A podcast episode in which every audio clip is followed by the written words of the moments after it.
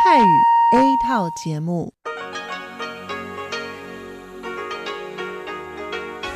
ที่นี่สถานีวิทยุเรดิโอไต้หวันอินเตอร์เนชันแนล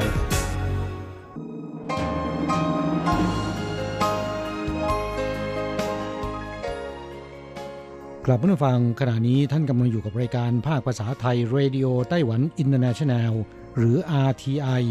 ออกกระจายเสียงจากกรุงไทเปไต้หวันสาธารณรัฐจีน เป็นประจำทุกวันนะครับ นอกจากรับฟังทางเครื่องรับวิทยุได้แล้ว ยังสามารถรับฟังรายการผ่านระบบออนไลน์ได้ที่ thai.rti.org.tw หรือที่ RTI Fanpage นะครับ ขอเชิญติดตามรับฟังรายการของเราได้ ตั้งแต่บัดนี้เป็นต้นไป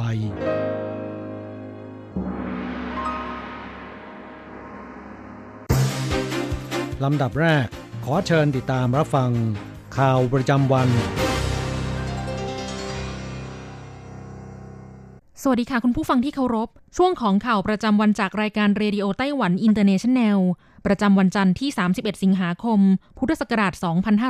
2563 สำหรับข่าวไต้หวันมีดิฉันการจยากริชยาคมเป็นผู้รายงานค่ะ หัวข้อข่าวมีดังนี้ Opensignal เผยผลจัดอันดับ 12 ประเทศที่ใช้คลื่น 5G ไต้หวันสัญญาณเน็ตเร็วติดอันดับ 4 ของโลก ประเด็นไต้หวันจะเปิดให้นำเข้าเนื้อหมูและเนื้อวัวจากสหรัฐ รัฐบาลและฝ่ายค้านต่อก่อนกันทุกสมัย ไต้หวันเพิ่มมาตรการความปลอดภัยทางจราจร เริ่มเข้มงวดกวดขัน 1 กันยายนนี้เป็นต้นไป ช็อกทั้งงานหางว่าวพันตัวเด็กหญิงสามขวบ ลอยขึ้นไปบนฟ้าในงานเทศกาลว่าวนานาชาติซินจูไมสักไต้ฝุ่นกำลังแรงที่สุดแห่งปี พออกรมอุตุไต้หวันชี้ ยังเพิ่มกำลังแรงขึ้นได้อีก ต่อไปเป็นรายละเอียดของข่าวค่ะ Open Signal ผู้ดำเนินการวิเคราะห์ระบบมือถือ และกำหนดมาตรฐานระดับโลก เปิดเผยรายงานผลสำรวจความเร็วของสัญญาณคลื่น 5G ใน 12 ประเทศทั่วโลกที่ให้บริการ 5G ผลปรากฏว่าซาอุดิอาระเบียครองแชมป์มีค่าเฉลี่ยอัตราความเร็วการดาวน์โหลดโดยคลื่น 5G สูงสุด 144.5 เมกะบิตต่อวินาที อันดับ 2 แคนาดา 90.4 เมกะบิตต่อวินาที อันดับ 3 เกาหลีใต้ ซึ่งมีความนิยมในการใช้งาน 5G อย่างแพร่หลายมากที่สุดของโลก 75.6 เมกะบิตต่อวินาที ขณะที่ไต้หวันอยู่ในอันดับ 4 จัดว่าไม่เลว 71.5 เมกะบิตต่อวินาที อันดับเหนือกว่าประเทศชั้นนำหลายประเทศ อันดับ 5 เนเธอร์แลนด์ 68.9 เมกะบิตต่อวินาที อันดับ 6 สวิตเซอร์แลนด์ 56.4 เมกะบิตต่อวินาที อันดับ 7 ออสเตรเลีย 48.7 เมกะบิตต่อวินาที อันดับ 8 ฮ่องกง 48.2 เมกะบิตต่อวินาที อันดับ 9 เยอรมนี 44.7 เมกะบิตต่อวินาที อันดับ 10 คูเวต 43.6 เมกะบิตต่อวินาที อันดับ 11 สหรัฐอเมริกา 33.4 เมกะบิตต่อวินาที และอันดับ 12 ท้ายสุดของตารางการจัดอันดับได้แก่อังกฤษ 32.6 เมกะบิตต่อวินาที เมื่อพิจารณาถึงการใช้ 5G มีค่าเฉลี่ยความเร็วดาวน์โหลดเทียบกับ 4G ในประเทศ อันดับ 1 ซาอุดิอาระเบียสูงถึง 414.2 เมกะบิตต่อวินาที เร็วกว่า 4G ถึง 14 เท่า อันดับ 2 เกาหลีใต้ 312.7 เมกะบิตต่อวินาที เร็วกว่า 4G ถึง 5 เท่า อันดับ 3 ออสเตรเลีย 215.7 เมกะบิตต่อวินาที เร็วกว่า 4G ถึง 5 เท่า ส่วนไต้หวันติดอันดับ 4 ความเร็ว 210.2 เมกะบิตต่อวินาที เร็วกว่า 4G ถึง 6.5 เท่า ด้านความครอบคลุมที่สามารถใช้งาน 5G ได้นั้น อันดับ 1 ซาอุดิอาระเบียมีสัดส่วน 34.4เปอร์เซ็นต์อันดับ 2 คูเวต 29.1เปอร์เซ็นต์อันดับ 3 ฮ่องกง 26.1เปอร์เซ็นต์อันดับ 4 เกาหลีใต้ 20.7เปอร์เซ็นต์อันดับ 5 สหรัฐอเมริกา 19.3เปอร์เซ็นต์และไต้หวันอยู่อันดับ 6 18.6เปอร์เซ็นต์ข่าวต่อไป จากประเด็นที่ไต้หวันกำลังจะเปิดให้นำเข้าเนื้อสุกรและเนื้อวัวจากสหรัฐอเมริกา ฝ่ายรัฐบาลกับฝ่ายค้านขัดแย้งกันมานานกว่า 10 ปีแล้ว ตั้งแต่สมัยรัฐบาลของอดีตประธานาธิบดีเฉินสุยเปียน ปี 2549 ต่อมาในสมัยรัฐบาลอดีตประธานาธิบดีหมาอิงจิว จนกระทั่งถึงปัจจุบัน ด้านรองประธานาธิบดีไล่ชิงเต๋อกล่าวว่า ประเด็นปัญหาเรื่องเนื้อหมูและเนื้อวัวจากสหรัฐนั้น ถ้าพัก DPP เป็นฝ่ายรัฐบาลพักก๊กมินตั๋นจะต้องคัดค้าน เมื่อพักก๊กมินตั๋งเป็นรัฐบาล พัก DPP ก็จะคัดค้าน เป็นความขัดแย้งเฉกเช่นนี้เสมอมา จนไม่เป็นที่แปลกใจ ขณะนี้ไต้หวันและสหรัฐกำลังจะนำประเด็นเนื้อสุกรและเนื้อวัวจากสหรัฐเข้าสู่การเจรจาต่อรอง ซึ่งอาจเป็นเครื่องยืนยันทางอ้อมว่า ประเด็นนี้ที่ถูกดองมายาวนานหลายปี ที่จริงแล้วไม่ได้คำนึงถึงด้านความปลอดภัยทางอาหารตั้งแต่แรก เนื่องจากเนื้อสุกรและเนื้อวัวของสหรัฐมีการปนเปื้อนของสารเร่งเนื้อแดง แต่มีส่วนเกี่ยวข้องกับเรื่องความสัมพันธ์ของไต้หวันกับสหรัฐ และการเมืองอย่างมีนัยสำคัญ ก่อนหน้านี้ในปี 2555 รัฐบาลของอดีตประธานาธิบดีหมาอิงจิว ได้เปิดให้นำเข้าเนื้อวัวจากสหรัฐที่มีสารเร่งเนื้อแดงปนเปื้อนไม่เกิน 10 ppb หรือหน่วยไมโครกรัมต่อลิตร ตามมาตรฐานความปลอดภัย โดยนโยบายของรัฐบาลได้แยกเนื้อหมูและเนื้อวัวออกจากกัน และต้องไม่มีเครื่องในสัตว์ ขณะนี้รัฐบาลภายใต้การนำของประธานาธิบดีชาอิงหวนและพรรคดีพีพีกำลังอยู่ระหว่างเจรจาต่อรองเกี่ยวกับการนำเข้าเนื้อหมูและเนื้อวัวสหรัฐกับรัฐบาลสหรัฐ ซึ่งจะสามารถลงนามข้อตกลงทางการค้าเสรีได้ หรือยังมีเงื่อนไขใด ๆ ที่ต้องแลกเปลี่ยนหรือไม่นั้น ต้องจับตาท่ามกลางสถานการณ์ขัดแย้งภายในประเทศที่กลับมาปะทุในประเด็นนี้อีกครั้ง ข่าวต่อไปบริเวณทางแยกที่เป็นจุดการจราจรหนาแน่นที่สุด และเกิดอุบัติเหตุรถชนทุกรูปแบบได้ง่าย จากสถิติปีที่ผ่านมา ในไต้หวันเกิดอุบัติเหตุทางจราจรที่ทางแยกมากที่สุดประมาณร้อยละ 60 กระทรวงคมนาคมไต้หวันสาธารณรัฐจีน เล็งเห็นถึงความสำคัญของการบังคับใช้กฎหมายอย่างเข้มงวด จึงประกาศมาตรการเพิ่มความปลอดภัยทางจราจร ซึ่งจะเริ่มเข้มงวดกวดขันตั้งแต่วันที่ 1 กันยายนนี้เป็นต้นไป เป็นระยะเวลา1เดือนโดยให้เข้มงวดกวดขันเป็นพิเศษต่อกรณีรถยนต์และรถจักรยานยนต์ที่ไม่ให้ทางแก่คนเดินทาง รถเลี้ยวที่ไม่หยุดให้คนเดินเท้าข้ามไปก่อน รถยนต์และรถจักรยานยนต์ที่ฝ่าไฟแดง และไฟแดงสำหรับเลี้ยวขวา คนเดินเท้าที่ไม่ปฏิบัติตามกฎการเดินข้ามถนนบนทางข้าม คนเดินเท้าที่ฝ่าฝืนสัญญลักษณ์ เครื่องหมาย สัญญาณไฟ หรือสัญญาณมือของตำรวจจราจรในการเดินข้ามถนน กฎหมายอัตราโทษปรับสำหรับผู้ฝ่าฝืนกฎจราจรของไต้หวันในปัจจุบัน กรณีความผิดรถยนต์หรือรถจักรยานยนต์ไม่หยุดให้ทางแก่คนเดินเท้ามีอัตราโทษปรับตั้งแต่ 1,200 ถึง 3,600 เหรียญไต้หวัน รถยนต์เลี้ยวโดยไม่หยุดให้คนเดินเท้าก่อน มีอัตราโทษปรับตั้งแต่ 1,200 ถึง 3,600 เหรียญไต้หวัน รถยนต์หรือรถจักรยานยนต์ฝ่าไฟแดง ปรับตั้งแต่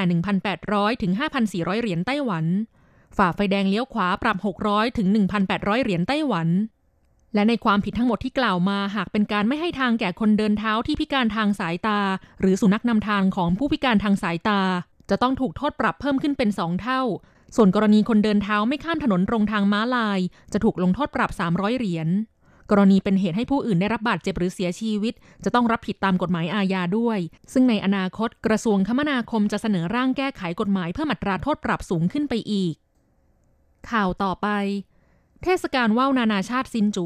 2020 จัดขึ้นณบริเวณลานข้างท่าเรือหวีกัง เมืองซินจู ระหว่างวันที่ 29-30 สิงหาคม 2563 มีผู้ร่วมชมงานอย่างคับคั่ง แต่เมื่อวันอาทิตย์ที่ 30 สิงหาคมเวลาประมาณ 15 นาฬิกา 40 นาที เกิดเหตุการณ์อันน่าตกตะลึงขึ้น ขณะที่เจ้าหน้าที่ทำการปล่อยว่าวหางยาวตัวหนึ่ง เกิดลมพัดกระโชกแรงทำให้หางว่าวพัดเข้าไปพันเอวของเด็กหญิงวัยสามขวบอย่างกระทันหัน และตวัดนำตัวเด็กลอยขึ้นไปอยู่บนอากาศทันที สร้างความตกตะลึงให้แก่ผู้ร่วมงานที่เห็นเหตุการณ์ ผู้คนต่างกรีดร้องด้วยความตกใจ เคราะดีที่ผู้ปล่อยว่าวใช้ทักษะบังคับว่าวสาวว่าวลงมาในทันที และประชาชนช่วยกันรับตัวหนูน้อยไว้ทำให้เด็กไม่ได้รับบาดเจ็บรุนแรงแต่อย่างใด เพียงแต่หนูน้อยร้องไห้ตกใจด้วยอาการขวัญเสีย และมีบาดแผลถลอกบริเวณแก้มเพียงเล็กน้อยนายจางลี่เคอร์ผู้อำนวยการสำนักพัฒนาอุตสาหกรรม เทศบาลเมืองซินจูกล่าวว่า เจ้าหน้าที่ผู้ปล่อยว่าวได้ใช้ทักษะสาวว่าวลงมาในทันทีทำให้เด็กลงมาที่พื้นอย่างปลอดภัย เนื่องจากขณะนั้นเกิดลมกระโชกแรงระดับ 7ทำให้ทางผู้จัดงานต้องประกาศยุติการจัดงานก่อนกำหนดการเดิมทันที เพื่อสวัสดิภาพและความปลอดภัยของผู้ที่มาร่วมงาน ข่าวต่อไป พายุไต้ฝุ่นลูกที่ 9 ของปีนี้ชื่อว่าไมสัก หมายถึงชื่อต้นไม้ชนิดหนึ่ง ตั้งชื่อโดยกัมพูชาเจ้าหน้าที่กรมอุตุนิยมวิทยาไต้หวัน คาดจะยกระดับเป็นไต้ฝุ่นกำลังแรงในคืนวันนี้ หรือช่วงกลางวันวันพรุ่งนี้ เมื่อวันที่ 31 สิงหาคม นายเจิ้งหมิงเตียน ผู้อำนวยการกรมอุตุนิยมวิทยาไต้หวันระบุว่า ศูนย์กลางของพายุไต้ฝุ่นไมซัก มีความเร็วลมสูงสุด 45 เมตรต่อวินาที เป็นไต้ฝุ่นกำลังแรงที่สุดของปีนี้ ขณะนี้ทะเลมีอุณหภูมิสูง ลมเฉือนต่ำ ความชื้นมากพอ จึงทำให้ระดับกำลังแรงของพายุไต้ฝุ่นลูกนี้ยังแรงมากขึ้นได้อีกคาดว่าไต้ฝุ่นไมซักจะเคลื่อนตัวมุ่งหน้าไปยังเกาหลี และทางตะวันออกเฉียงเหนือของจีนแผ่นดินใหญ่ นอกจากนี้วงพายุไต้ฝุ่นไมซักมีขนาดใหญ่มาก อิทธิพลรอบนอกวงพายุส่งผลกระทบให้สภาพอากาศไต้หวันแปรปรวน ภาคเหนือมีฝนตกโดยกระทันหันในระยะเวลาสั้น ๆ กระจายเป็นส่วนมาก ภาคกลางและภาคใต้ระวังฝนตกหนักเป็นช่วงๆ จบช่วงของการรายงานข่าวไต้หวันจาก RTI ภาคภาษาไทย โดยดิฉันการจยากริชยาคมค่ะ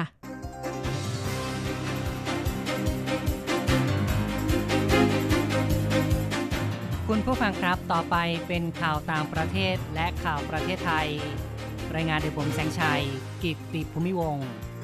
หัวข้อข่าวที่สำคัญมีดังนี้ ผู้ติดเชื้อโควิด -19 ทั่วโลกสะสมทะลุ 25 ล้านคน เสียชีวิตเกินกว่า 843,000 คน ผู้ติดเชื้อในสหรัฐทะลุ 6 ล้านคนมากที่สุดของโลก ฝรั่งเศสวันเดียวเพิ่มขึ้น 5,413 คน FDA สหรัฐอาจอนุมัติใช้วัคซีนโควิด -19 ก่อนจบการทดลอง WTO เผชิญวิกฤตหลายด้านอาจไร้ผู้อำนวยการหลายเดือน นายคิชิดะหนึ่งในตัวเก่ง นายกรัฐมนตรีญี่ปุ่น ให้ความเห็นระมัดระวังเกี่ยวกับการลดภาษีขาย United Airlines ยกเลิกค่าธรรมเนียมการเลื่อนตัว เพื่อกระตุ้นการจองตัว จังหวัดอุบลราชธานีของไทย ป้องกันแรงงานต่างด้าวลักลอบเข้าเมือง เป็นมาตรการป้องกันโควิด -19 อย่างเข้มงวด ต่อไปเป็นรายละเอียดของข่าวครับจำนวนผู้ติดเชื้อโควิด -19 สิ้นสุดตอนค่ำวันที่ 30 สะสมทะลุ 25 ล้านคนแล้ว ผู้เสียชีวิต 483,000 กว่าคน รัฐวิกตอเรียของออสเตรเลีย ผู้ติดเชื้อกลับมาเพิ่มขึ้นด้วยเลข 3 หลัก กรุงเมลเบิร์นดำเนินมาตรการล็อกดาวน์อย่างเข้มงวด ส่วนที่อินเดียวันเดียวเพิ่มขึ้น 78,000 กว่าคน นับเป็นสถิติเพิ่มขึ้นรายวันสูงสุดของโลก ส่วนที่ฝรั่งเศสหน่วยงานสาธารณสุขรายงานผู้ติดเชื้อสะสมเพิ่มขึ้น 5,413 คน เทียบกับวันก่อนเพิ่มขึ้น 5,453 คน ถือว่าลดลงเล็กน้อยสำหรับจำนวนผู้เสียชีวิตสะสม เมื่อวานเท่ากับ 3606 คน เพิ่มขึ้นเล็กน้อยเมื่อเทียบกับวันก่อน ซึ่งมีจำนวน 3602 คนสำหรับผู้ติดเชื้อสะสมในฝรั่งเศสมีจำนวนทะลุ 300,000 คนแล้วสำหรับสถานการณ์ในสหรัฐผู้ติดเชื้อทะลุ 6 ล้านคน หลายรัฐในเขตมิดเวสต์มีผู้ติดเชื้อเพิ่มขึ้น โดยรัฐไอโอวานอร์ทดาโกตาเซาท์ดาโกตาและมินนิโซตา มีผู้ป่วยรายใหม่เพิ่มขึ้นในวันเดียวมากเป็นประวัติการโดยภาพรวมนั้นสหรัฐมีผู้ป่วยรายใหม่ ผู้เสียชีวิตที่ต้องเข้ารับการรักษาในโรงพยาบาล และตาการตรวจพบผู้ติดเชื้อลดลง เข้าต่อไปครับ สตีเฟน ฮาน ผู้อำนวยการสำนักงานอาหารและยาหรือว่า FDA ของสหรัฐ ให้สัมภาษณ์ว่า วัคซีนโควิด -19 อาจได้รับการอนุญาตให้ใช้ได้ก่อน เสร็จสิ้นการทดลองในมนุษย์ ฮานให้สัมภาษณ์ต่อ Financial Times ว่า กรณีพิเศษเช่นนี้ บริษัทผลิตวัคซีนจะต้องเป็นผู้ยื่นขอ เขากล่าวว่า หากมีการยื่นขอใช้วัคซีนก่อนเสร็จสิ้นการทดลองในมนุษย์ในระยะที่ 3 FDA จะมีการตัดสินใจอนุญาตหรือไม่อนุญาตก็ได้ ที่ผ่านมานั้นประธานาธิบดีโดนัลด์ทรัมป์ของสหรัฐได้เคยบอกว่าสหรัฐอาจมีวัคซีนใช้หนึ่งตัว ก่อนการเลือกตั้งใหญ่สหรัฐวันที่ 3 พฤศจิกายน นายฮานกล่าวว่าการตัดสินใจอนุมัติวัคซีน ไม่ได้เกิดจากแรงกดดันของประธานาธิบดีโดนัลด์ทรัมป์แต่เป็นไปตามข้อมูลและหลักฐานทางวิทยาศาสตร์และการแพทย์ ข่าวต่อไปครับ จากการที่องค์การการค้าโลกหรือว่า WTO เผชิญกับวิกฤตหลายด้าน รวมทั้งนายโรเบโตอาเซเวโดผู้อำนวยการคนปัจจุบัน ลงจากตำแหน่งก่อนกำหนด มีผลตั้งแต่ 31 สิงหาคม ผู้เชี่ยวชาญชี้ว่ากระบวนการคัดเลือกผู้อำนวยการคนใหม่ ต้องอาศัยฉันทามติ ซึ่งจะยืดเยื้อ เพราะสหรัฐยืนกรานผู้อำนวยการคนใหม่ต้องคำนึงถึงท่าทีของสหรัฐ ซึ่งเป็นการแก้ปัญหาเกี่ยวกับจีนแผ่นดินใหญ่ แม้องค์การอนามัยโลกกำหนดกรอบเวลาคัดเลือกผู้สมัครที่มีอยู่ 8 คนให้แล้วเสร็จภายในไม่กี่เดือนข้างหน้า แต่สมาชิกหลายประเทศ ต้องการรอจนกว่าจะเสร็จสิ้นการเลือกตั้งประธานาธิบดีของสหรัฐ เข้าต่อไปครับ นายฟูมิโอคิชิดะ สมาชิกระดับสูงของพรรครัฐบาล ซึ่งเป็นหนึ่งในตัวเก่ง จะได้รับเลือกเป็นนายกรัฐมนตรีคนใหม่ของญี่ปุ่น แสดงท่าทีด้วยความระมัดระวังเกี่ยวกับแนวความคิดในการลดอัตราภาษีขาย เพื่อช่วยกระตุ้นเศรษฐกิจจากการระบาดของโควิด -19 คิชิดะกล่าวว่าภาษีขายคือที่มาของงบประมาณด้านสวัสดิการสังคมญี่ปุ่น การลดภาษีอาจทำให้บริษัทขนาดกลางและเล็ก มีค่าใช้จ่ายเพิ่มขึ้น ในด้านการปรับระบบแคชเชียร์เพื่อให้เข้ากับอัตราภาษีใหม่ ที่ผ่านมานั้นสมาชิกพรรคร่วมรัฐบาลเรียกร้อง ให้พิจารณาลดภาษีขาย เพื่อลดผลกระทบจากการระบาดของโควิด -19 หลังจากที่นายชินโซอาเบะประกาศเมื่อวันศุกร์ลาออกจากตำแหน่ง นายกรัฐมนตรีเพราะปัญหาด้านสุขภาพ ใครจะเป็นนายกรัฐมนตรีคนใหม่ของญี่ปุ่นนั้น ผลการสำรวจความเห็นพบว่านายชิเงรุอิชิบะ อดีตรัฐมนตรีกลาโหม เป็นบุคคลที่ชาวญี่ปุ่น อยากให้ดำรงตำแหน่ง นายกรัฐมนตรีคนใหม่มากที่สุด ผลการสำรวจของสำนักข่าวเกียวโด นายอิชิบะวัย 63 ปี ได้รับการสนับสนุนด้วยคะแนน 34%ทิ้งห่างอันดับ 2 คือ โยชิฮิเดะสุกะวัย 71 ปี หัวหน้าเลขาธิการคณะรัฐมนตรี ได้รับคะแนนสนับสนุน 14%ในขณะที่การสำรวจของนิกเกและสถานีโทรทัศน์โตเกียวพบว่า นายอิชิบะได้คะแนนสนับสนุน 28%ตามด้วยนายทาโรโคโนะวัย 57 ปี รัฐมนตรีกลาโหมปัจจุบันได้ 15% ส่วนนายสุกะอันดับ 4 คะแนน 11%สำหรับนายฟูมิโอะคิชิดะ วัย 63 ปี อดีตรัฐมนตรีต่างประเทศ ได้คะแนนรั้งท้ายในการสำรวจทั้งสองแห่ง ข่าวต่อไปครับยูไนเต็ดแอร์ไลน์ของสหรัฐยกเลิกค่าธรรมเนียมการเลื่อนตั๋วเพื่อกระตุ้นให้เกิดการจองตั๋วมากขึ้นสายการบินของสหรัฐยูไนเต็ดแอร์ไลน์ยกเลิกการเก็บค่าธรรมเนียมเลื่อนตั๋วสำหรับการเดินทางในสหรัฐเป็นการถาวร ซึ่งมีผลทันที นับเป็นความพยายามล่าสุดของสายการบิน ในการกระตุ้นการจองตั๋ว ซึ่งได้รับผลกระทบจากโรคระบาด ที่ผ่านมานั้นยูไนเต็ดแอร์ไลน์ดำเนินมาตรการ ยกเว้นค่าธรรมเนียมเลื่อนตั๋วชั่วคราว เพื่อให้เกิดความยืดหยุ่นมากขึ้นต่อผู้โดยสาร ขณะนี้ได้ประกาศว่านโยบายดังกล่าว มีผลบังคับถาวรสำหรับตั๋วโดยสารชั้นประหยัด และพรีเมียมทั้งหมดซึ่งมีผลกับตั๋วทุกใบที่จองไว้แล้ว จนถึงสิ้นปี สำหรับที่ผ่านมานั้นยูไนเต็ดแอร์ไลน์เคยเรียกเก็บค่าธรรมเนียมเลื่อนตั๋วสำหรับเที่ยวบินในประเทศ 200 ดอลลาร์ นอกจากมาตรการยกเว้นค่าธรรมเนียมแล้วยูไนเต็ดแอร์ไลน์ยังประกาศด้วยว่า ตั้งแต่ 1 มกราคมเป็นต้นไป จะอนุญาตให้ผู้โดยสาร ลงชื่อสแตนบายได้ฟรีสำหรับเที่ยวบินอื่น ที่มีต้นทางและปลายทางเดียวกัน ต่อไปติดตามข่าวจากประเทศไทย จังหวัดอุบลราชธานีของไทยดำเนินมาตรการเข้มงวดตามชายแดน ป้องกันการระบาดของโควิด -19 สกัดกั้นการลักลอบเข้าเมืองของแรงงานต่างด้าว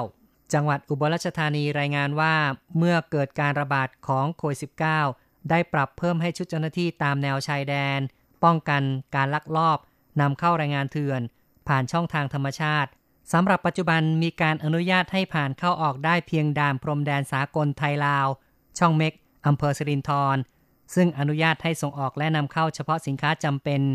ส่วนผู้ป่วยที่เข้ารับการรักษาในประเทศ ต้องผ่านการตรวจจากประเทศต้นทาง และสถานพยาบาลในประเทศไทยตามมาตรการป้องกันโรค แรงงานเดิมต้องอยู่ในพื้นที่กำหนดออกนอกเขตไม่ได้ ส่วนแรงงานใหม่ยังไม่อนุญาตให้นำเข้า ต่อไปครับ กระทรวงสาธารณสุขของไทยยกระดับมาตรฐานท่องเที่ยวด้วยหลัก 3C Care Clean Clear ในการประชุมเชิงปฏิบัติการพัฒนาระบบการสุขาพิบาลอาหาร สำหรับแหล่งท่องเที่ยวที่ภูเก็ต นายวัชรพงศ์คูวิจิตสุวรรณเลขานุการรัฐมนตรีกระทรวงสาธารณสุขกล่าวว่า ได้มีการยกระดับการท่องเที่ยวด้วยศักยภาพความมั่นคงด้านสุขภาพ ยึดหลัก 3C คือ 1. Care มุ่งเน้นการให้บริการโรงพยาบาลที่ได้มาตรฐาน Green and Clean Hospital 2. มุ่งเน้นความสะอาดและสุขอนามัยที่ดีของสถานประกอบการ ได้แก่ร้านอาหาร สตรีทฟู้ด ส้วมสาธารณะตามมาตรฐานสุขอนามัย และ 3. เคลียร์ มุ่งเน้นด้านการระบายอากาศที่ดีของอาคารสถานที่ สร้างความมั่นใจในด้านความปลอดภัย สุขอนามัยให้แก่นักท่องเที่ยว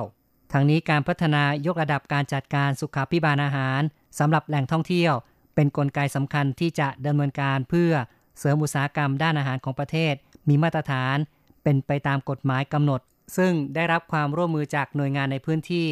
ร่วมขับเคลื่อนการดำเนินงาน ได้แก่ ศูนย์อนามัยที่ 11 นครศรีธรรมราชสำนักงงานสาธารณสุขจังหวัดภูเก็ต การท่องเที่ยวแห่งประเทศไทยสำนักงงานภูเก็ต